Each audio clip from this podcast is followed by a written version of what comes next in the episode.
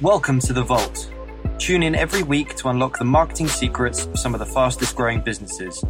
You'll hear practical tips, strategies, and case studies that will help you build incredible marketing campaigns for your business. And now, here's your host, Stacey Keogh.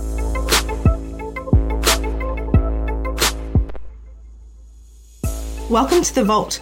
Before I introduce today's episode, I want to tell you about an upcoming workshop. Our content creation Kickstarter is taking place on the 25th of January in London. We have some awesome small business owners attending, so if you have been thinking you want to kickstart 2019 off with a marketing content on point, then buy your ticket today. It's a great event where we walk through our content waterfall process. We'll work with you to create a content strategy and then spend the second half of the day in creation mode. We'll have a photographer and a videographer available to produce content for you on the day, all inclusive in the ticket price. The full day workshop is £495 and can be booked on Eventbrite, via the Brand Active website, or by sending me an email at stacey at thevault.global. Now, onto the podcast. In today's episode, I am focusing on lead magnets. I want to run an episode on this because many small businesses have been telling me that their biggest struggle is lead generation. Often these small businesses lack the insight into what attracts potential customers into their business. This might be due to the lack of a marketing team or having a marketing team with not enough experience in SME lead generation.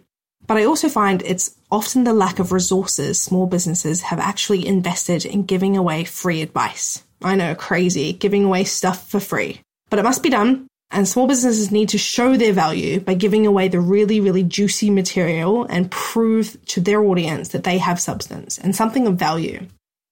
When you understand what your customers' pain points are, you can use lead magnets to give them a solution in exchange for their contact information.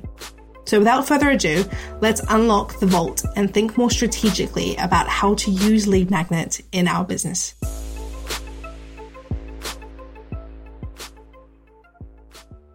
Before you create a lead magnet, you need to know who your ideal customer is, where they are, and what they will buy.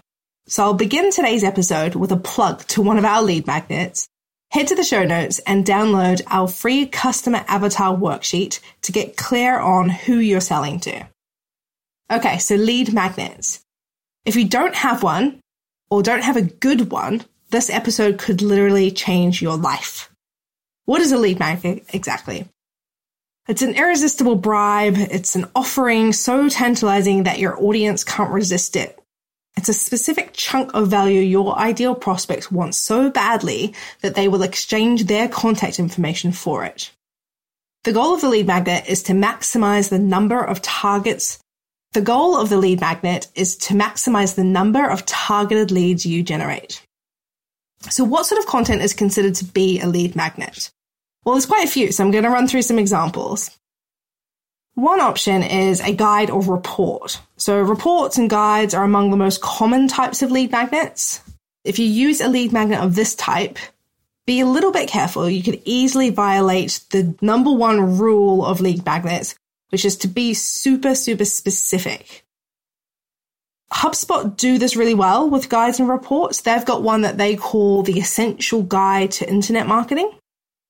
Another example that I thought of, which is really good, which falls into this category under guides and reports, is free visitors guides that you see in tourist information centers. So I've recently seen a free visitors guide to London, for example. Obviously, you take that guide and then all that's inside is lots of advertisements for different things that are happening in the city. Another really good example of a lead magnet could be something like a cheat sheet that works really well. So they have a different feel to them than reports or guides. They are generally very short, so maybe a page or so, and they cut straight to a very specific point. You can deliver these as things like checklists or mind maps or blueprints. Those sorts of things work really well as, t- as cheat sheets. I've got one on my website which we call seven marketing mistakes you're probably making and how to avoid them. So as you can know, if you're a business that is having some challenges with marketing, that's really intriguing and you want to find out a little bit more information about it. Uh, one thing that worked really well actually when we were advertising that was actually to blur out some of the content in the report. So obviously that helped to build curiosity and actually in- improve the volume of, of leads that we generated with that with that lead magnet. I saw one a while ago with the title The Ultimate Checklist for Productive Meetings, which I thought was so good. Who doesn't need more productive meetings? I think that one was produced by Officevibe, but a really, really good example of a cheat sheet. Another example of a lead magnet could be a toolkit or a resource list. A toolkit or resource list can be a really great lead magnet for the right type of business and market, and it can be delivered as sort of a starter kit or templates or a glossary of things that they need to know. Trello give their prospects templates to, in exchange for their contact information. So do Mind Tools. They've got what they call an activity log or a tracker it's a template that you fill in with sorts of physical activity that you've done, how each of those activities made you feel. You know, for example, walking around the block at lunchtime, doing a yoga class after work, each duration that you fill into that template shows exactly the type of activity and the value that you think it's added. So it's just a, a, template that you're completing that you're filling in. So somebody that's suffering from any kind of mental health concerns, is slightly anxious, is trying to get more activity into their day. It's a really great way of tracking what they're doing and how it makes them feel. So really, really resourceful type things like this. Another example of a lead magnet could be some video training if it makes sense for your business and you have the skill set, video can be really effective.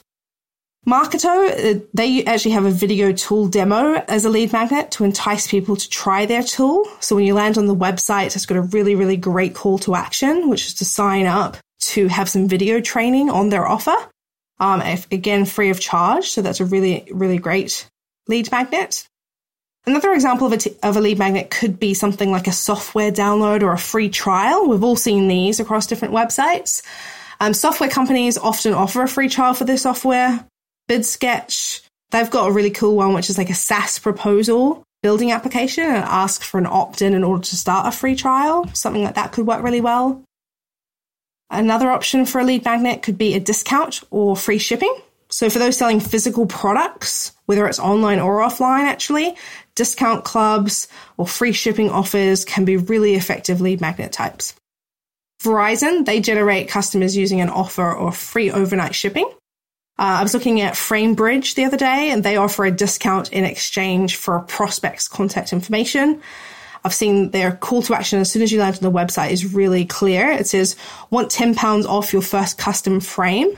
And essentially, you just need to enter your details in in order to get that £10 off as you place your order.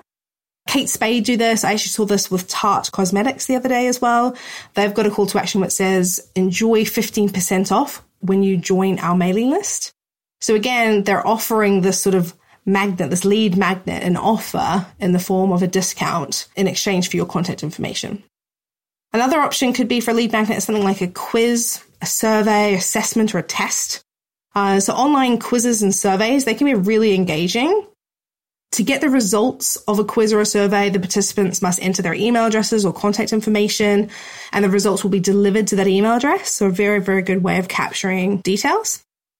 I've got one actually on my website called the Digital Marketing Scorecard. So when you fill that in, it asks, prompts you with all of these different questions about different things that are happening throughout your marketing pipeline and actually spits out a score at the end, which is completely personalized. And it gives you suggestions on things that you could do to improve your marketing pipeline. HubSpot have a really great one. Uh, they've been generating leads for years with their marketing grader. So that's a really, really good option. Another option for a lead magnet could be sales material or a catalog. So really, really good for big ticket items. Catalogs can work really well. In some cases, the most desired piece of information for the market is pricing and descriptions of products and services. So someone like IKEA, for example, they harvest information of their prospect in exchange for their catalog. And they can deliver it digitally to actually speed up the consumption and gratification process involved too. So I guess a point worth making, the perfect lead magnet will offer tremendous value within the first five minutes of the opt-in. Lead magnets, they don't have to be lengthy, they don't have to be complex. It's all about delivering value.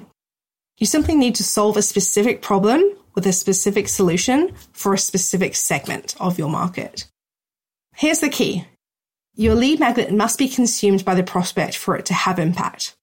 The perfect lead magnet will offer tremendous value in that first five minutes of opting in.